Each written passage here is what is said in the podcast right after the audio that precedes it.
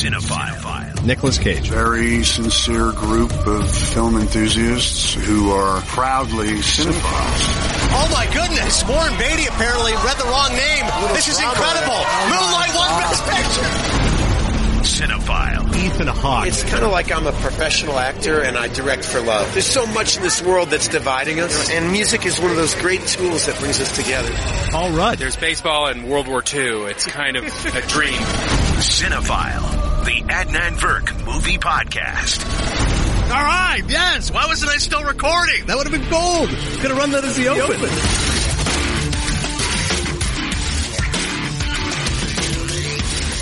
Great to have you back once again here on Cinephile. No blurb of a movie that I normally open with because honestly there's no real reviews to be had today, although I am going to dive into the Zen Diaries of Garry Shandling, Judd Apatow's terrific new documentary on HBO. But honestly, this is a podcast. This is a cinephile. If you want big time guests, that is what you're getting this time out. Academy Award winner Helen Hunt. Her new film is called The Miracle Season. It opens April 6th and I had the pleasure of seeing it and talking to Helen about it. Not only the movie, but also we discussed As Good as It Gets, Castaway, other topics of that vein.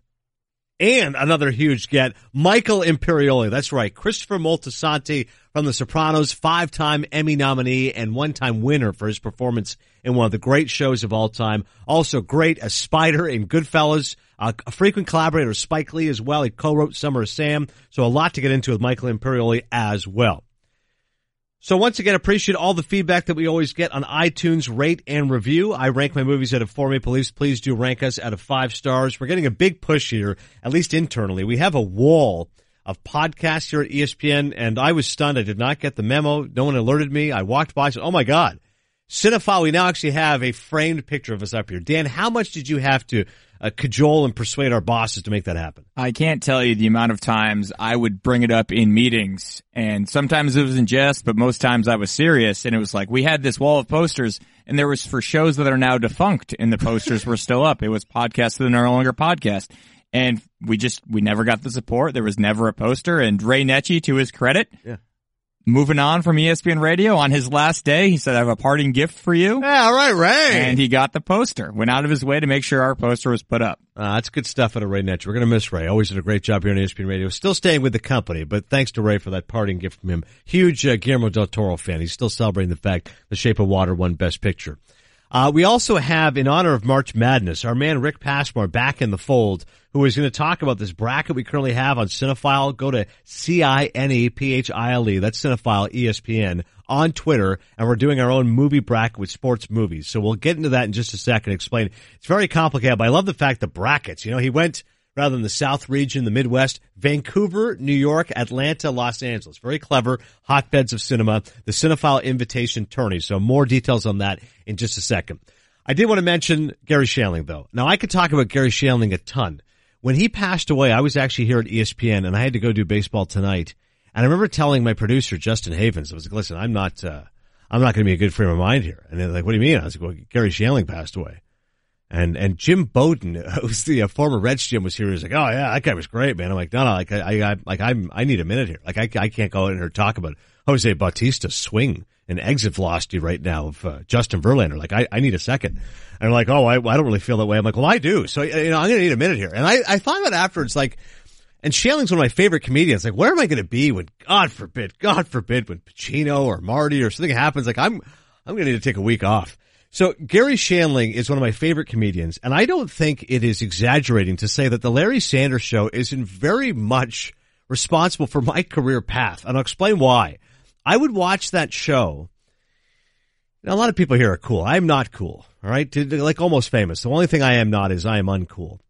And in high school, you know, Russillo and all these guys telling stories about getting drunk, meeting girls. In my high school ritual, I'm not exaggerating here. Saturday nights, they had TVO at the movies.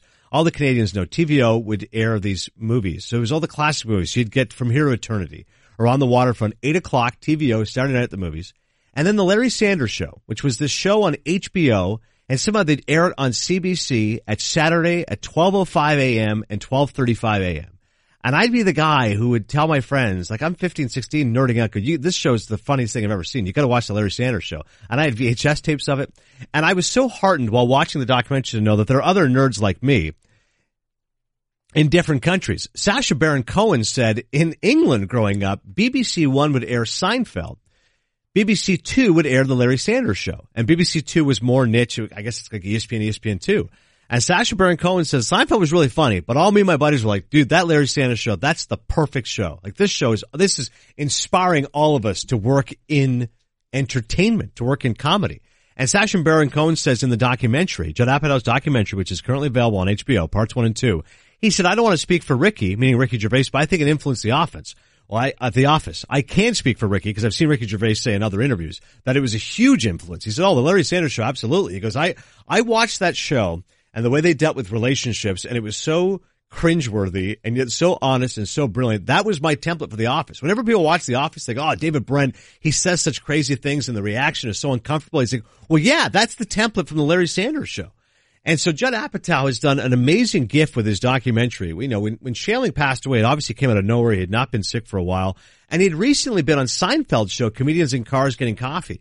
And they talked a lot about death in that episode. Shandling said to Jerry, he goes, you know, when I die, Shandling was big into boxing, um, you know, as a means of keeping in shape. So he goes, I want, um, I want, like when I'm in the coffin, Jerry, he goes, I want to make sure that you have a judge there and just start counting me out. Like one, two, Like, he's not getting up. It's over. he also told the story to Seinfeld. He said, you know, I was recently at the doctor and the guy was blown away when he saw me. He goes, Garry Shandling. He goes, yeah. He goes, oh my God. He goes, yeah. He goes, you're still alive. He goes, well, yeah. He goes, this is great news. Garry Shandling is still alive because Shandling kind of disappeared from the public eye after the Larry Sanders show. He would do a little bit of movies, some voiceover over the hedge, but he wasn't really doing a whole lot. So it was just interesting. That was the last time I'd seen Garry Shandling, and then of course he passes away. So Apatow adores Garry Shandling. Judd Apatow, you now know as a famous writer, director, producer, but he got his start because of Gary and the Larry Sanders Show. And as he says in the documentary, he goes, um, "I first met Gary because he wanted me to write some jokes. He was hosting the Grammys." And goes, "I must have written a hundred jokes, and every single one, Gary made it better." And afterwards, he said, "Hey, you want to come work on the Larry Sanders Show with me?" He's like, yeah. And Apatow said I was kind of half in, half out. I would come for a couple days, work with the writers a little bit. And then one day Gary said to me, he goes, you're directing the next one. And I was blown away because he goes, it was like he knew intuitively that's what I wanted to do, but I would never have the guts to do it to ask him.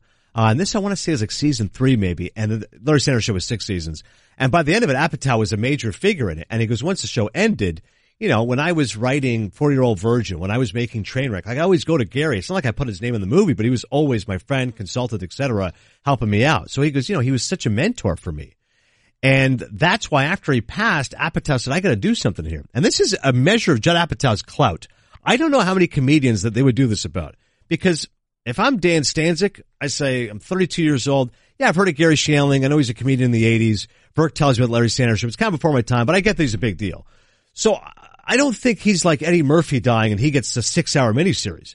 I would think Garry Shandling dies and you go, all right, people that know him, loved him, big in the comedian circles.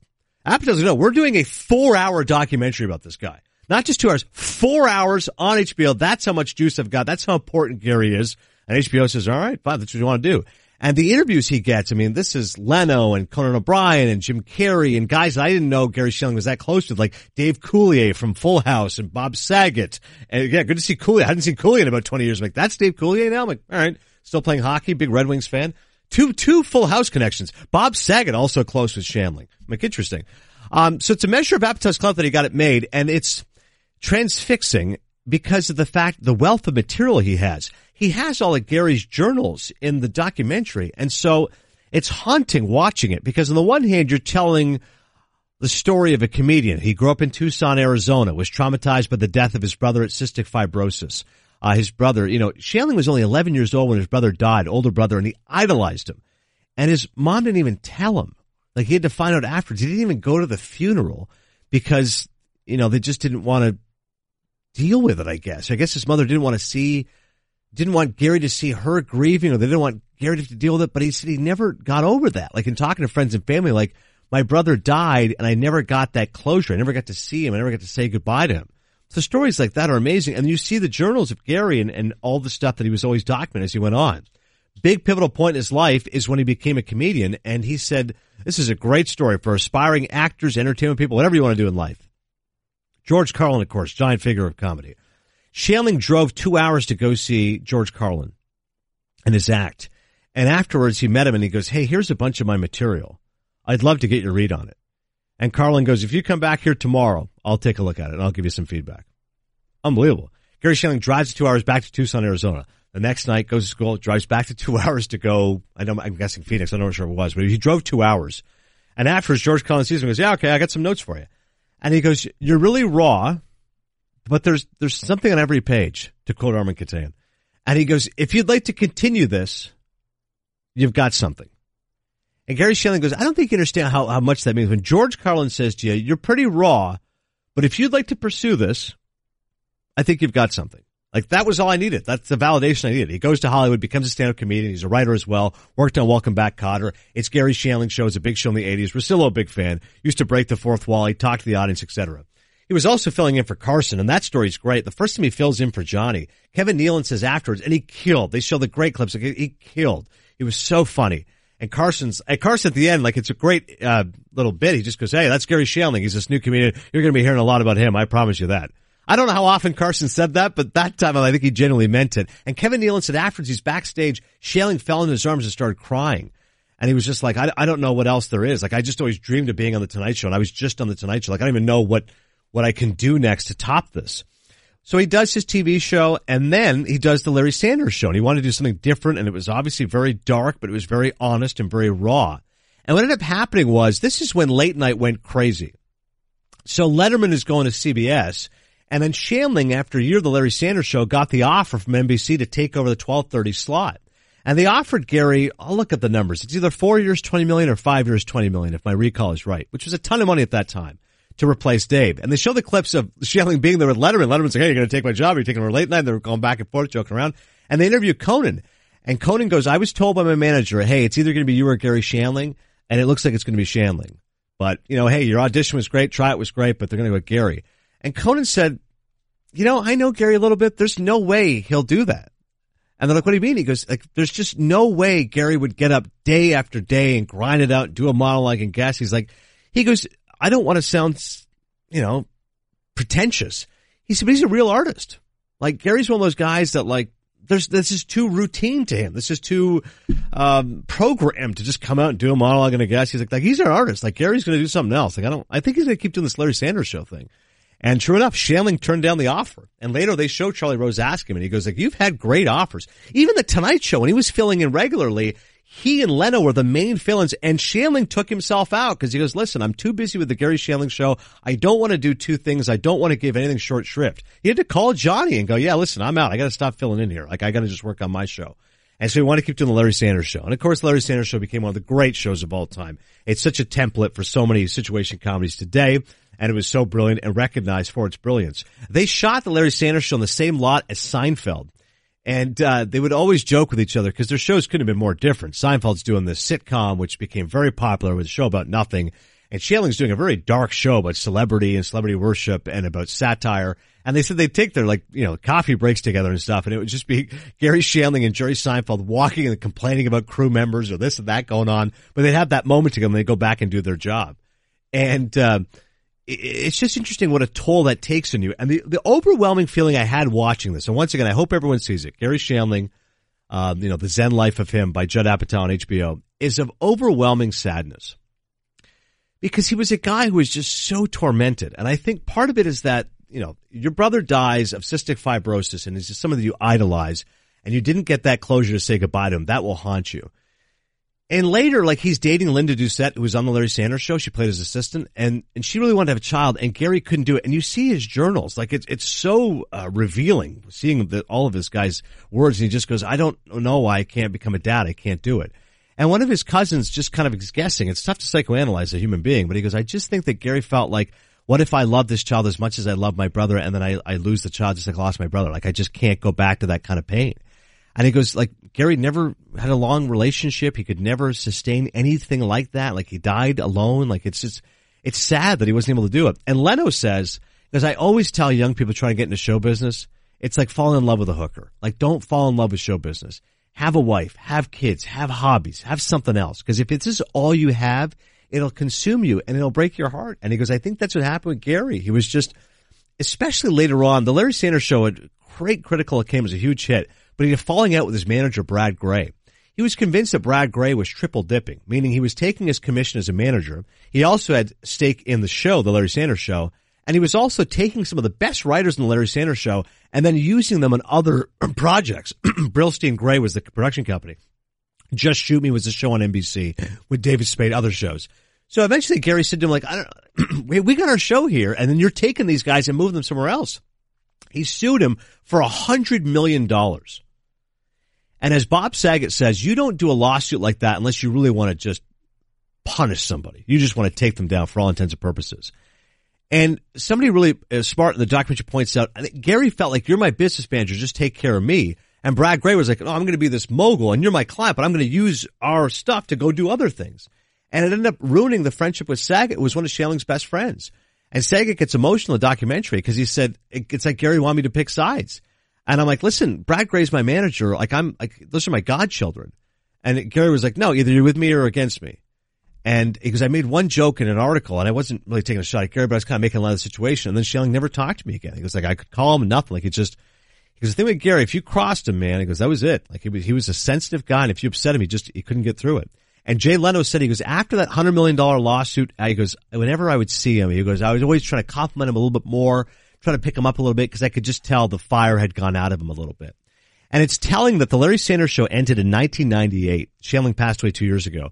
There's not much of substance he did after that. This was, I'm telling you, within Hollywood, everyone loved that show. You had the brain trust of Apatow and, I mean, Bob Odenkirk was on the show. Jon Stewart was on the show. Jon Stewart, the, the, the last season's the best season. And Shandling says to Apatow, he goes, no, we're going to make the last season the best season because now that Brad Grey's out, I want to prove to people he had nothing to do with this. This was me. I'm the guy who made this thing happen.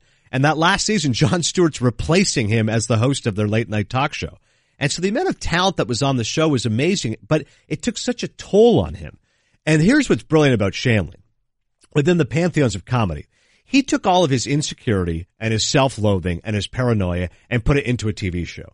And as Peter Tolan said, one of the writers, because we used to always call him Glary, rather than Larry Sanders or Garry Shandling, it's Glary. Because like, yeah, Gary's playing Larry. Like that's him on the screen. And the humor of it and the greatness of it is that he was able to use those neuroses to entertain the masses. The overwhelming sadness of it is while watching that documentary, I said, I was laughing at somebody who was clearly in a lot of pain and who was having to use this to try to get through whatever he needed to get through. And it's, it's an interesting rumination with regards to insecurity and celebrity and ego.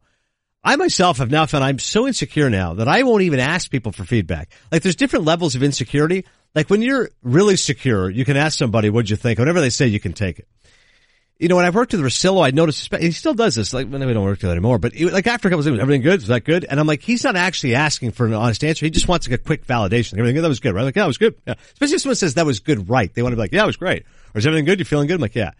I don't even like, on a daily basis, like, I don't even know how the show is. Like, we just did a show today, Golic Wingo, like, I don't even want to ask Justin, our boss, like, how was the show? Cause what if he goes, oh, wasn't that good? I'm like, I don't even, like, I'm so insecure. I don't want to hear that. I want to just pretend the show is brilliant. And unless anybody tells me anything otherwise, that's it. Like, that's the, and Shandling points that out, he goes, people think just because you have money or fame, like, of course, those issues always remain.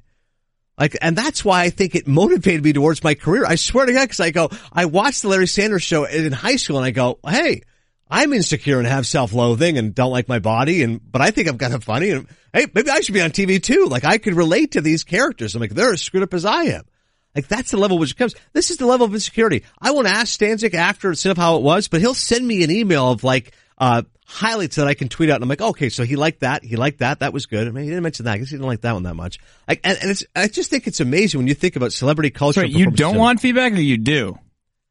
I, I, I'd like feedback, but I'm, I'm, I don't take criticism well, so I'm scared to hear it. So, so you only want affirmation. You only want positive no, no, no, feedback. You don't want me to tell you like that was bad. No, I need lasted it. too long. That no, I like I like it, but I like it as a compliment. You should have read that better. I like it as a compliment sandwich. It has to be said carefully. Okay. If Noted. Someone, if someone says, "Hey, I thought that was all right, but I would have done it this way," but I thought that was it was still good. Like, okay.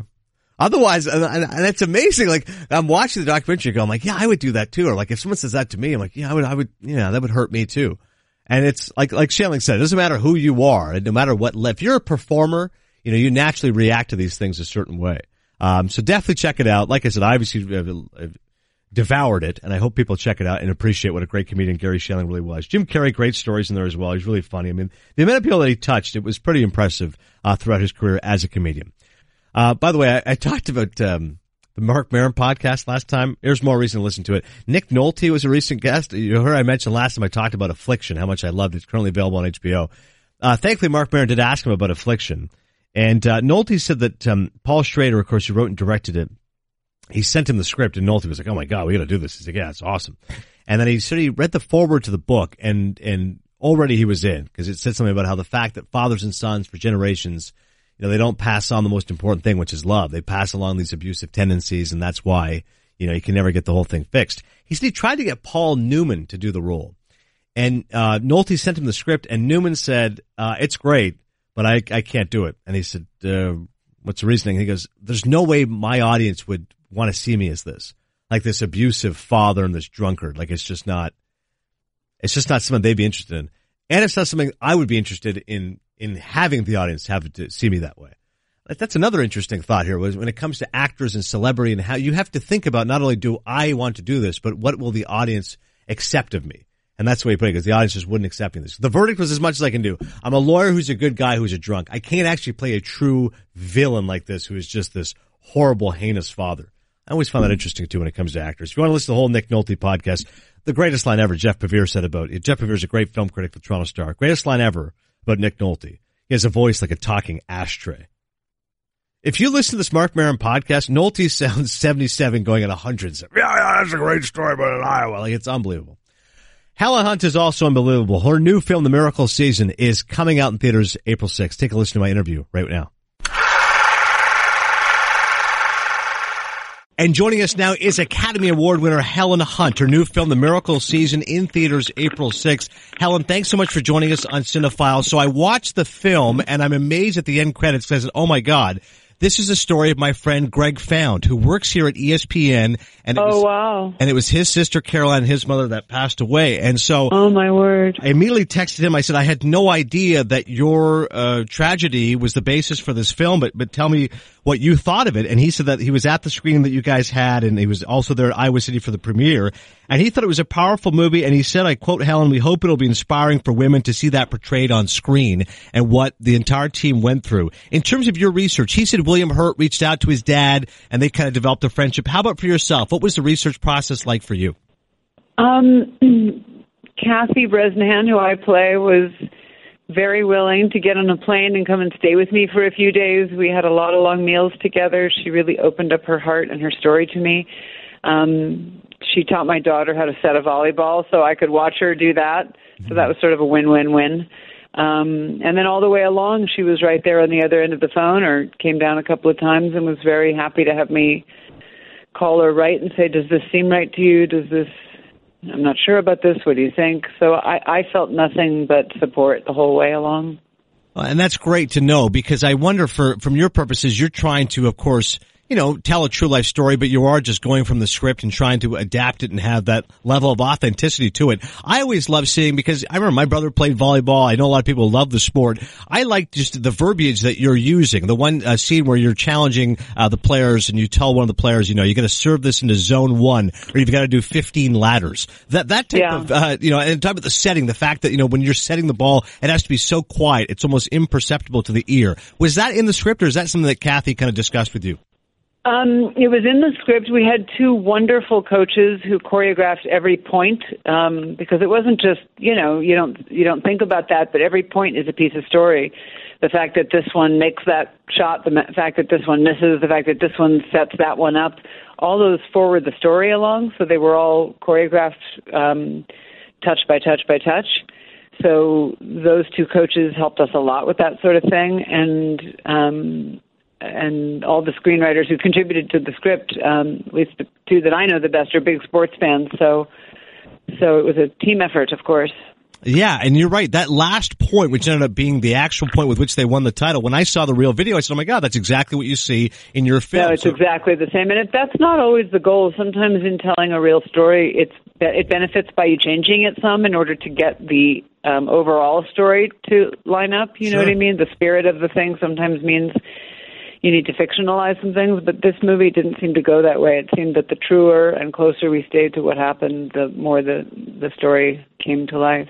Yeah, I think the real, the, the best compliment I could pay you, Helen, with your performance with the film is that, you know, a lot of sports movies understandably have to be formulaic. But Most films, I suppose, are when you're working within a certain type of genre. But I thought the film was genuinely heartfelt. And I think for that target market, like I think if you're a female volleyball player, I don't know how you won't be overwhelmed by this film because it's done with such sincerity by you and the entire team.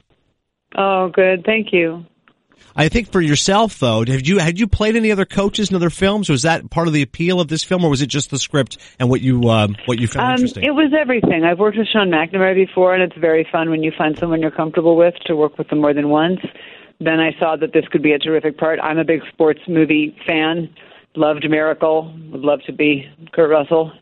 um, but then once I got to know this family and this family of friends, and stood there on the court surrounded by these, you know, twenty something women, I I realized, oh, this is the perfect movie for me to be in. This is this movie's about everything I care about, coming through something hard, circling up with women, women supporting other women. So it it turned out, and I didn't even see it at first, to be um, exactly the movie I should be doing right now. The Miracle Season starring Helen Hunt and William Hurt in theaters April 6th. I encourage all of you to check it out. I do want to dive into a bit of your filmography, Helen, if you'll indulge me. I love the movie as good as it gets. It's one of my favorite romantic comedies, and I was so happy that you and Jack Nicholson both won Oscars for your performances. I particularly love that scene where you're threatening to walk out of the restaurant unless he pays you a compliment. And then he says that he starts taking the pills again, and you say, I don't really get how that's a compliment for me. And he says, you make me want to be a better man. Tell me about Yeah. that scene. There's such great chemistry between both of you in that scene. Well, we had great, great chemistry, but mostly we had great writing. Um, you know, I see how people approach me when they want to talk about that movie, and it got to something very deep in them, and they kind of give me the credit, but really it's the writing got to them, and I think we both worked hard and did a terrific job bringing it to life. But that movie is about something I wouldn't even know how to describe, but um, but it really seemed to reach people. What's something about Jack Nicholson we wouldn't appreciate unless you worked with him in a film like you did? I was expecting him to be this kind of wild, exotic creature that worked in a way I would never understand, and he he that's not what I encountered. I encountered someone who, like me, had been in acting class uh, forever and had questions about the characters and their relationship that were similar to my questions, and you know, so I found a fellow rather than just this icon. And James L. Brooks, speaking of the great writing and being an icon, how much input did he get from you and Jack on the script, or did you find it was all kind of there on the page and you just had to interpret it? I mean, both. It's it's mostly him, but but both of us had really strong ideas about what the characters should be and how we how to best sew ourselves to the characters. And that I would say, and this is a compliment to Jim, that it was sort of seamless. He deeply considered and was um, wanting to get our input, and at the same time knew the movie he was after. So there, there was no um, he's the boss and we're the the you know the soldiers in line but but but he was the boss because um his particular brain is what gave birth to that movie Another wonderful performance you gave was in the film The Sessions, in which you were also nominated for an Academy Award and well deserved. I thought it was a, a really wonderful story.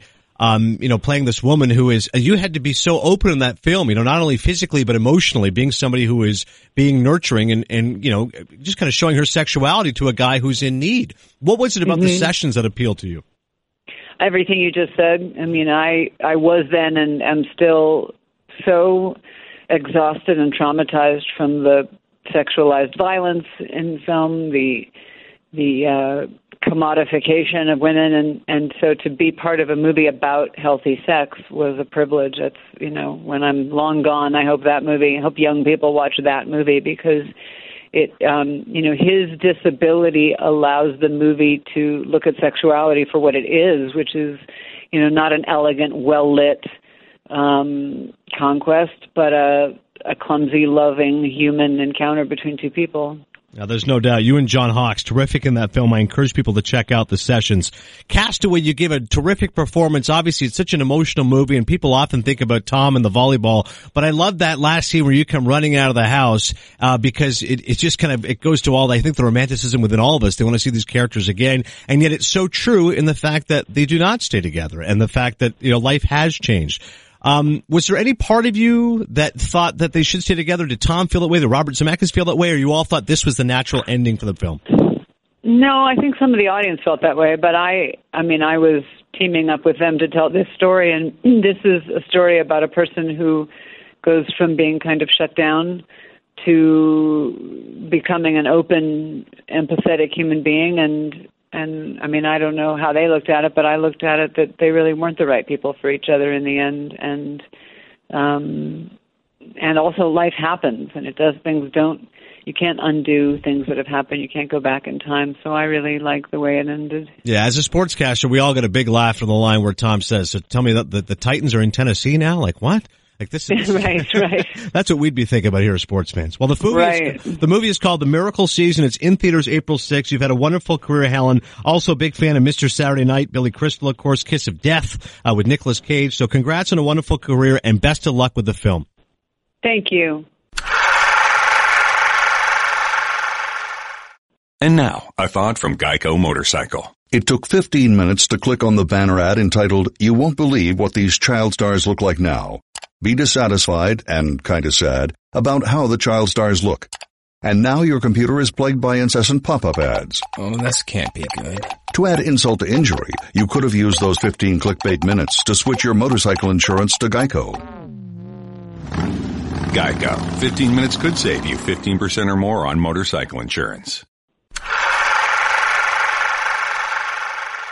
Michael Imperioli is a terrific actor and what a get for us here. Thanks to Carlton Gillespie for making it happen. I asked him about The Sopranos, of course, the role that made him so famous of Christopher Moltisanti, but also about his affiliation with Spike Lee and his new book, which is coming out now. Take a listen to my interview with Michael Imperioli right here on Cinephile.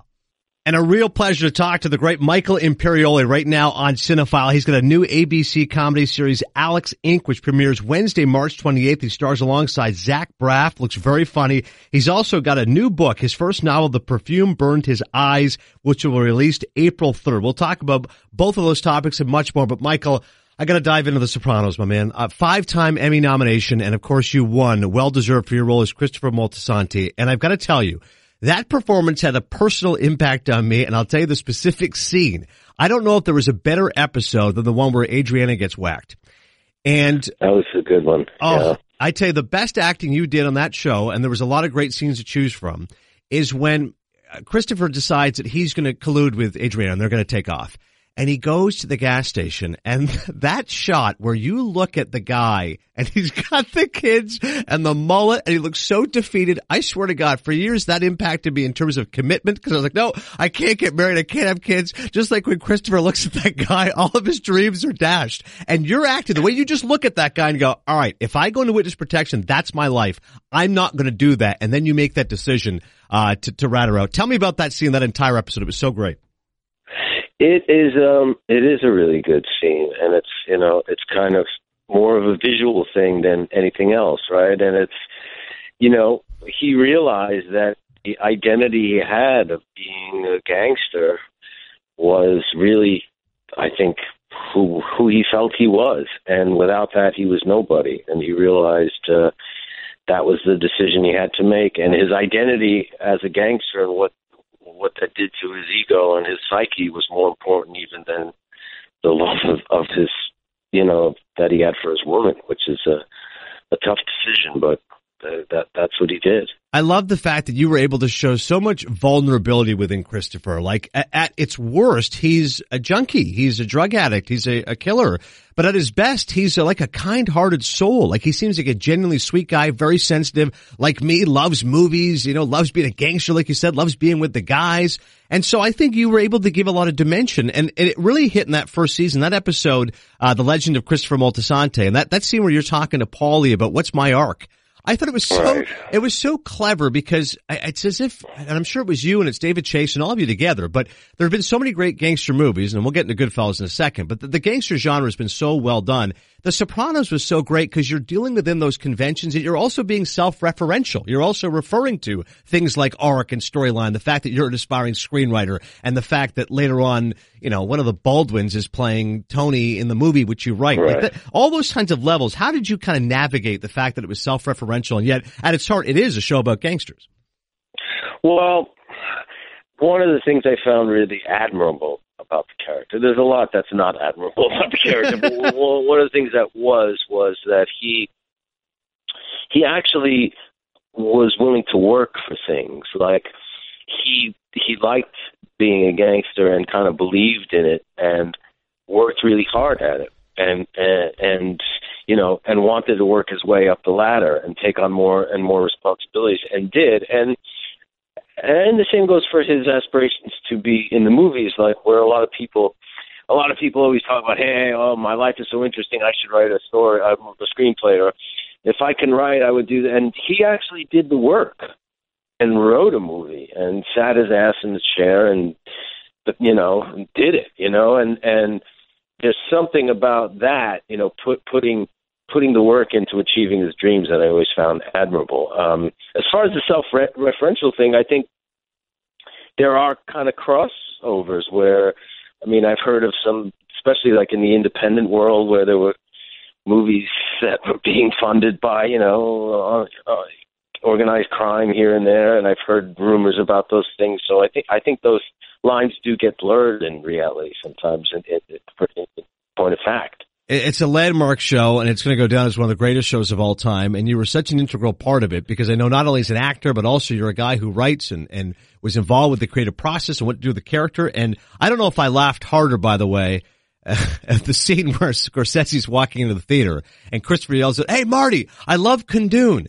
Was that, Right. was that in the script? Was that an ad lib? Tell me about that. No, that's not an outlet. That was a, that was a scripted line, but it was not Martin Scorsese. It was it was a guy who looks a lot like him. That's right. That's right. He looks like Marty. Because I remember seeing The Departed, and on that uh, DVD, there's actually a commentary section, and Marty references that when talking about Kundun. He's like, "Oh yeah, they referenced in The Sopranos." The fact they loved it, it was so oh, good. did he on the Oh. on the commentary? That's Oh, pretty it's hilarious. We're talking with Michael Imperioli once again. He's got a new TV show out on HB on ABC. I encourage everyone to check it out. Also, his novel, which we'll get into in just a second. But speaking of Marty and Goodfellas, I have heard you tell the story. I know you were talking to Rich Eisen, I think, a couple years ago, and you told the story of how you got the role. Ellen Lewis, Scorsese's longtime uh, casting director. Um, you know, you got to, to do it, and you you knew improvisation was key with Marty, and that would kind of help you land the role. And sure enough, you get to play Spider. Um, which I- again, I credit you as a smart guy to be like, listen, you did your homework, right? What's Scorsese into? Let me figure out how to play with this guy a little bit. What was it that you think you were able to do on set in terms of working with De Niro and Marty and Pesci that was able to make you fit within that world? Well, I for somehow, and it was a long time ago, and I was really young, and I, in some ways I don't really know where I got the courage to do it, but somehow I wasn't uh, afraid to um, act with them, you know, and and those scenes were all ad libbed except for the one line that got me killed, but which I won't repeat on the air, but um, all those scenes were ad libbed and they were different every take, but. Um, you know, uh, uh, I just I found the courage to you know do it, you know, and ad lib with them, and you know answer back and give and take, and and it, it was really because of Marty that I um I felt so comfortable because he didn't know me. I was really young. He cast me, and he made me feel like I was a, uh, welcome there and respected and an important part of the production. So, and he said, you know, he he he gave me the space and the room to act, which was very generous of him, and and uh, he took a shot, you know. Yeah, listen, Italian American kid, from New York, you're getting to act with, with Marty and De Niro and Pesci. I mean, put that in sports terms for me here. That's like you're playing double A and the Yankees are in the World Series and they call you to, you know, pinch hit eh, or you know, or uh well the I guess if they're playing in the National League they would have pinch hitters. But um you know, come in and you know uh, play shortstop in the third inning or something like that. I mean it's that the stakes were that high for me, really. Yeah, and you were brilliant in the role. We're talking with Michael Imperioli right now on Cinephile. Before we get into your latest TV series and your book, I loved the, the early films of Spike Lee, and I know you're good friends with Spike. And I was going back, and I had to kind of recall my brain. I'm like, oh yeah, Jungle Fever, mm-hmm, yeah, Malcolm X, uh huh. But the one I really want to focus on with you for the purpose of this interview is Summer of Sam, which I think is a really underrated Spike Lee movie. I know you co-wrote it. Uh, I believe you co-produced yeah. it as well, and I think there's a couple of scenes I particularly I still think of it all the time. One is that montage set to the Who, uh, where Adrien Brody is you know going wild and stuff, and Teenage Wasteland's playing, and also the scene after uh, Mira Sorvino and John Leguizamo have the orgy, and then they have that huge argument in the car.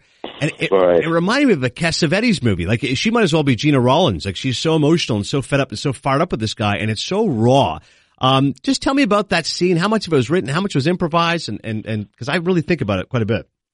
Um, well, those scenes were all in the original script, which was written by myself and uh, Victor Colicchio, who's a writer and actor, and and then we brought it to Spike, who you know really fell in love with the story and wanted to direct it, and and uh, you know the scenes were there and the emotions were there, but really Spike cast it with the right people. First of all, of course, there were you know such great actors in that movie, and then he really brought it to life with the way he, especially the way he edited that, you know, the cross cutting of, you know, Adrien Brody, and then it, it, you know what he what else was going on, and his, you know, the the this the love of cinema that Spike brings to all his work um, just took it over the top, I think, for me. And it was uh, seeing that's when when I saw the movie screened for the first time, and I saw it for the first time in, at the premiere in a big theater.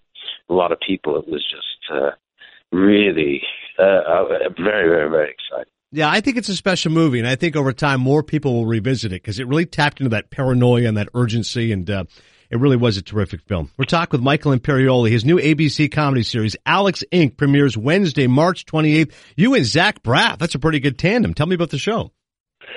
The show, I mean, Zach plays a guy who uh, is, you know, around 40, you know, wife and kids, and decides to quit his job because he feels kind of lost and unfulfilled, and he starts his own podcast company.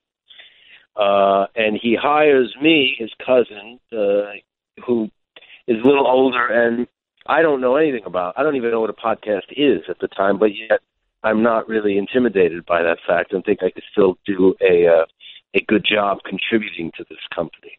Uh, and you know, a, a, a company that's really kind of on the cutting edge of technology, although my character knows nothing about technology. So uh, for me, it's it's really fun. I think it's a very smartly written show and, and, and, a very funny show. I definitely look forward to it. You and Zach Braff, both a couple guys who I think uh, have shown that your ability to do humor. I thought Detroit 187 was really underrated, Michael. I know people who like it. I'm Canadian, and I know Shaun Majumder, fellow Canadian, was on that show, and I thought it was a it was a clever show, and I wish it had gotten a little more run. But I think you're. I, I hope you enjoy doing comedy as much as I enjoy seeing you do comedy, because I think you're you're underrated at it. I do enjoy comedy. I mean, to me, The, the Sopranos was, you know, largely a comedy. I mean, it's obviously a drama and there's heavy, heavy duty, you know, tragic things and violent things going on, but there's an awful lot of humor in every episode. No question. New book is coming out. I love this. I love when actors can show uh, they can stretch. Sean Penn, in fact, just wrote a book as well. He's got one out. Your book is called The Perfume Burned His Eyes. It'll be released April 3rd. What's it all about? It's a novel, and it's a coming of age story about a 16 year old boy who moves from Queens to Manhattan in, in 1976 after the death of his father and grandfather. And he goes from kind of a middle class, blue collar life, and all of a sudden his mother inherits some money, and they're living in this, you know, kind of fancy apartment on the Upper East Side of Manhattan. And um, the great rock legend Lou Reed happens to be living in the kid's building, and the two of them strike up a uh, kind of interesting friendship, and Lou becomes almost a surrogate father figure to the kid. And as the kid navigates all the, you know, threshold, uh, the, all the um, gateways to adulthood that that that teenagers go through. Yeah, Joyce Carol Oates had a great blur, vividly imagined, compelling, and sympathetic. The perfume burnt his eyes, convinces with the force of its emotional intensity. So I will be looking forward to this book. What was it about writing a novel? As I mentioned, you've you've shown you can write scripts for the screen. What was it about writing a novel that appealed to you? Um, well, I, I love uh, fiction, and I, you know, uh, I'm a kind of a fiction junkie and read lots and lots of books and have been working on writing and creating some kind of narrative prose piece of work that and I didn't get anywhere with anything for a long time. And finally I found a story and a way in with this. Um but I I like the idea of the book being an end unto itself which a screenplay or a teleplay is really more of a blueprint you know for the finished movie or episode whereas the book is an end in itself and stands alone and uh you don't really need anybody else well besides the publisher which is a big deal but uh it's it's not so much of a collaborative thing Well- and i like the idea of that You've always been a creative force, so I love seeing you stretch out in this new direction. Once again, Alex Inc. is the ABC comedy series Wednesday, March 28th that premieres, and the book, The Perfume Burned His Eyes, released April 3rd. Michael Imperioli, thank you so much for the time, man. You've given me so much with The Sopranos and Goodfellas and the Spike Lee films and so much more, so I really appreciate your time. thanks for having me Hey podcasters, Spotify is making it easy for you to stream this podcast and many others like it on your mobile device, desktop app, and smart speaker. Open the app on your mobile device or desktop, click on the browse channel, then click on the podcast section. You'll be able to stay thoroughly entertained during your commute to work, drive home, and downtime now thanks to Spotify. A Hollywood career spanning decades. And the tales of Tinseltown are told here. Inside the Lion's Den with Ben Lyons. All right, I'm very excited for this week's edition of the Lion's Den. Joining me in studio here in LA right now is a documentary filmmaker that I first crossed paths with a few years ago when he had a movie up at the Toronto Film Festival. And it seems like he just cranks out docs every year. It's like one after the other after another. And now he's here for one that's a look back on the, on the history of EDM. It's what we started. The great Bert Marcus is joining us live in studio on Cinephile. Dude, what was the entry point? What sparked the interest for you to want to go down this road and tell the def- definitive story of the history of EDM? What had happened was I was approached by a bunch of people who are in the industry and they had always been telling me, you know, there's never been a documentary made on this genre that's like all encompassing, that encompasses the last 30 years. People don't know the history of, of what we've done and how this music came to be. They just started hearing it all of a sudden, you know, in the Vegas clubs and in Ibiza and all, you know, all over. And it, it t- had this huge surge in the last few years and people kind of thought it came out of the ether out of nowhere. The stuff I really enjoy about the film is some of that old footage, seeing clubs in Ibiza in the 80s or, or to learn about some of the other social and, and political issues that were surrounding the genre from drug use to zoning laws to politics. Like there's a lot of other stuff at play. So just how much fun was it for you to go back and find that old footage? And I'm just sitting there being like, all right, my mom went to Studio 54. I hope she doesn't pop up in the background of any of this footage. She didn't, thank God. Well, I put her on the cutting room floor. Oh, I God. did it because I know you personally and I like you. But what was it like to go back and look to see how people were partying back in the 80s? it was wild footage. Yeah, it's a trip, man. I mean, people knew how to party back then. It was, you really see kind of how Ibiza came to be and, and why it's such a, a, a huge thing now. You see how you have these festivals like EDC and Ultra and Coachella now, um, that we're also familiar with. But what's cool is to see the stuff from back in the day that actually led to this. And those really all came from raves. You know, in these cornfields on people's farmlands, like in the middle of the night where they would have a beeper number and be told where to go. And I think a lot of these, this footage was so hard to find and I wanted to find footage that had never been seen anywhere before. Not stuff that you can YouTube or Google or, um, had ever been used in any of the other films. So that was actually a huge challenge as well is how do we find footage that people have not seen? And a lot of that was scouring all our main characters that have been around since back in the day. Carl Cox, Richie Hawtin, Tiesto, um, Paul Oakenfold, a lot of the OGs, Sasha, these kind of legends from back in the day going through even their material and their archives and their phones and like their old VHS tapes and really going through like all this garage footage that had never seen the light of day. So you, you have a deeper appreciation for where we are today. Since you named some of those like heavy hitters in the genre, and even if you're not a diehard EDM fan, you've probably heard of those names. You've probably been at one of those guys' parties, just going to Vegas or something. But in the NBA and, and other pro sports, there there tends to be some resentment from previous generations um, in regards to the success that today's generation has and the money the guys make and an average, you know, m- swing man on the Bucks is making 18 million a year and Clyde Frazier made, you know, 200 grand. So I understand that. Does that exist in the EDM world? I didn't, when I watched your film, I don't feel like those guys are really salty. It seems like they've all made enough money, but there is some kind of tension that exists between guys like you mentioned, Carl Cox and, uh, you know, an 18 year old today who's just playing, you know, music off his laptop and next thing you know is the biggest star in the world. I mean, that's a, your your analogy is perfect. It's like you look at sports today, and you have guys who we barely heard of, or guys who barely get off the bench, who are inked into you know a seventy five million dollar guaranteed contract, and then you have Hall of Famers who have probably never made half that in their entire life, and are the only reason that you have these TV deals that are paying these players. Very similar to this genre. I mean.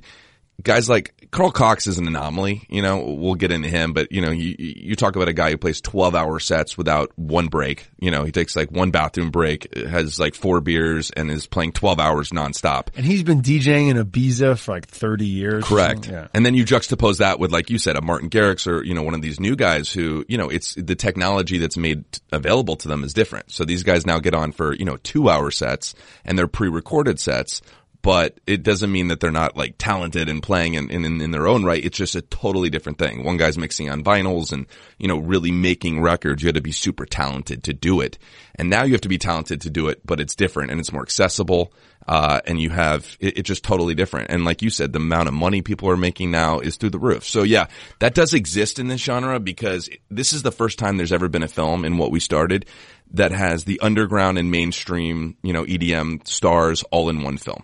A lot of the underground guys view the EDM stars as like bubblegum pop guys or pop stars and kind of, you know, commercial guys, not guys who are true to, you know, what dance music is supposed to be and meant to be. And so, yeah, you have the first time you have Seth Troxler and Moby and saw these really like legendary underground kind of artists in the same film as, you know, Afrojack and Tiesto and of course our lead Martin Garrix.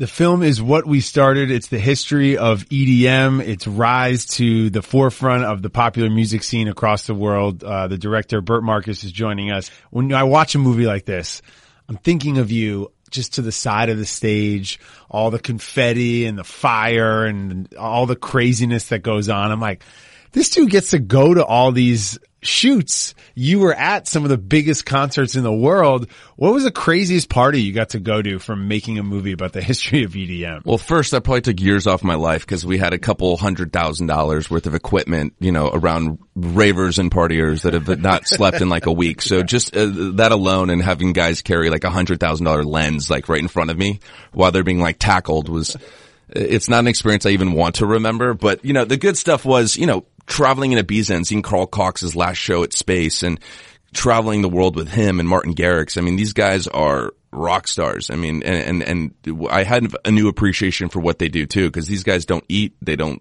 you know, sleep, they don't drink, they're, they're full on hustle mode. They work so hard. They create all their own stuff. I, I think the best part is when you're able to see these fans and, you know, the, they're, these people in the audience that are just so happy and you're seeing that like how the, the, the music has such a positive effect on them. Um, and has such a positive effect on their life. And you, you don't even realize the power of music until you really travel with guys like this. But yeah, going to these shows and sitting, you know, right next to Martin, his first time he performs on Ultra in front of over 120,000 people. I mean, it's surreal. Sounds like a giant anxiety attack. I gotta be honest. It's what You're away from the audience, Sit so on you're the good. couch. Ben would be good. Sit on the couch and watch a Nick game. I think that's more my speed. Um, hey, congrats on the movie. Uh, how can people check it out? Yeah, so uh, go to whatwestartedmovie.com and you can get a whole listing of all the screenings and uh, and all the links. Good stuff. Bert, appreciate you coming by and uh, knowing you. I'm sure you've like wrapped another documentary and you'll be on the show again next week. So yeah, thanks so much, dude. Appreciate it. Love it, man. Thanks, bro. All right, Passmore explains cinephile invitation tourney. ESPN had posted a uh, movie madness bracket last week with, I believe it was just 32 films. And between some of the su- uh, snubs, the seating, people weren't happy. And I kind of noticed that pretty quickly. So I decided that we should kind of see where uh, cinephile the secondary tourney, the snub tourney, uh, where we could maybe improve upon what was left out. Uh, so last night I posted the cinephile invitation tourney 48 movie bracket broken up by uh, cities that have a major film production presence. And all of the films on this list were snubbed from the ESPN bracket. Uh, another part of the uh, tournament was they had to be a modern film. So from 1970 and forward, because they got a lot of things like, well, what about um, The Hustler? Well, that was 61. It was didn't count. Or Pride of the Yankees. That was 42. You know, People are very upset about Pride of the Yankees it, being it's missed, too it's too old you know it's these modern day i mean there's new technology we have to kind of run with that and the third thing was if a film if there's only one film per franchise so if a film got snubbed that was a sequel that was in the espn bracket sorry mighty ducks 2 not making this bracket one seeds uh, got the first round bye one two three four seeds first round bye and you can currently vote on them on the cinephile twitter page they're currently up and running uh, by the time everyone's hearing this, uh, round one will already be over. Uh, we'll be into round two. And so I'm just going to gauge your interest or like what your opinion is on some of the first round byes that we gave in the Vancouver region, Mm-hmm. uh, Bull Durham, The Natural, Mystery Alaska, and Glory Road all came in with first round byes. Are you kidding me? Mystery Alaska? I mean, that's maybe we love Steve Levy. You know, in honor of Leaves, I'll give it a pass. Glory Road. I mean, it's it's awfully sentimental. Um, The Los Angeles division, first round byes, The Fighter, Love it. Blue Chips, Nolte, great. 61 asterisk, the Billy Crystal, Barry Pepper film about uh, Lou Gehrig and his 61 home runs right before he gets stricken with ALS. And Eight Men Out. Eight Men Out I love. I don't believe that was in the list that It ESPN was, sent. it was not. Hey. That's why it made this tournament. A staggering omission. Cinephile ESPN vote, let us know, and we'll keep it updated for next time. Is that Yep. correct? It'll be it'll be going every single day until honestly the national championship till Monday. I believe uh, I have it laid out so every single day voting will be going on until the championship uh, match. Uh, Passmore, let's talk more about the one seats here and on the east side now. Yep, on the uh, in the New York uh, division, uh, New York region, tearjerker division. Big surprise both of these got omitted. I don't know how both of these got omitted from the ESPN bracket, but Million Dollar Baby and Brian's song. Uh, two just, Wow, I mean, staggering. powerhouse. Yeah, two. Especially with the emotion. I mean, th- these are movies that make grown, that can make a grown man cry. And that's the whole point of it. Tearjerkers. And Brian's song, and especially Million Dollar Baby, you know, Academy Award winner, not even thought of in the 32. Rocky 2 gets in before Million Dollar Baby. Complete, complete snub. Uh, the Problem Child uh, division of New York. He got game. I think that's kind of a, a listener favor. People love Jesus Shuttlesworth, Denzel Washington. Wasn't even brought up in the 32. And Tin Cup, Kevin Costner, golf pro. Fantastic little watch, but completely, completely forgotten about. Okay, all right. Uh, and then in the final four of the uh, the first round byes in the Atlanta region, Jokester division, uh, and another one here for you, Adnan, for all of our Canadian listeners as well, Slapshot. I mean, listen, uh, uh, and I'll agree with this. It's probably a little overrated. If you watch Slapshot now, you go, okay, it's a little dated now. All right, Paul Newman, a bunch of Hanson brothers, let's foil like, blah, blah, blah. but still iconic. And quite honestly, hockey's a genre with not many good hockey movies, so Slapshot gets a little more love. And uh, a personal favorite of yours, I know Kingpin also omitted. I love Kingpin. Thank you for mentioning that. The other day, how did you know that's a personal favorite? I mentioned that? We've talked about it. Okay, yeah, because the other day I saw it, I go, this is unbelievable. Randy Quaid before he went insane. That whole movie's unbelievable. I love Bill Murray in that movie. Yeah, Kingpin should be, Kingpin should be a one seed. That's all I care about there. A couple more here, Rick. And the final two in the Scrapper division of Atlanta, The Wrestler, Awesome. and, and Ali. The Wrestler is one of my favorite, not even sports movies, but movies of the past uh, century. Ali, I don't know. I thought, listen, Will Smith was great, but as a movie, I thought it was a little disappointing. There's great moments, and Michael Mann's a good director. But I remember watching that. You you would have thought Michael Mann, Will Smith, Ali. This is gonna be one of the great movies there. And afterwards, you're kind of like felt a little flat at times. Like I'd rather just watch When We Were Kings. I'd rather watch an Ali documentary. Maybe that's just a, the compliment to Ali, the fact that you can never really uh, replicate the original. Once again, Cinephile ESPN. Let us know what you think of our picks. When a film critic and director don't see eye to eye, Rick Passmore goes in defense of. All right, Ricky, Grandma's Boy right now apparently off the charts. People are looking up this film left and right because of your support of that film on Cinephile. What do we got this time? Well, this time we've got one of uh, one of American auteur Sidney Lumet's final films. Yes. The overlooked Find Me Guilty, a 2006 courtroom comedy based on the real life events of the 1986 to 1988 Lucchese family uh, RICO trial in New Jersey.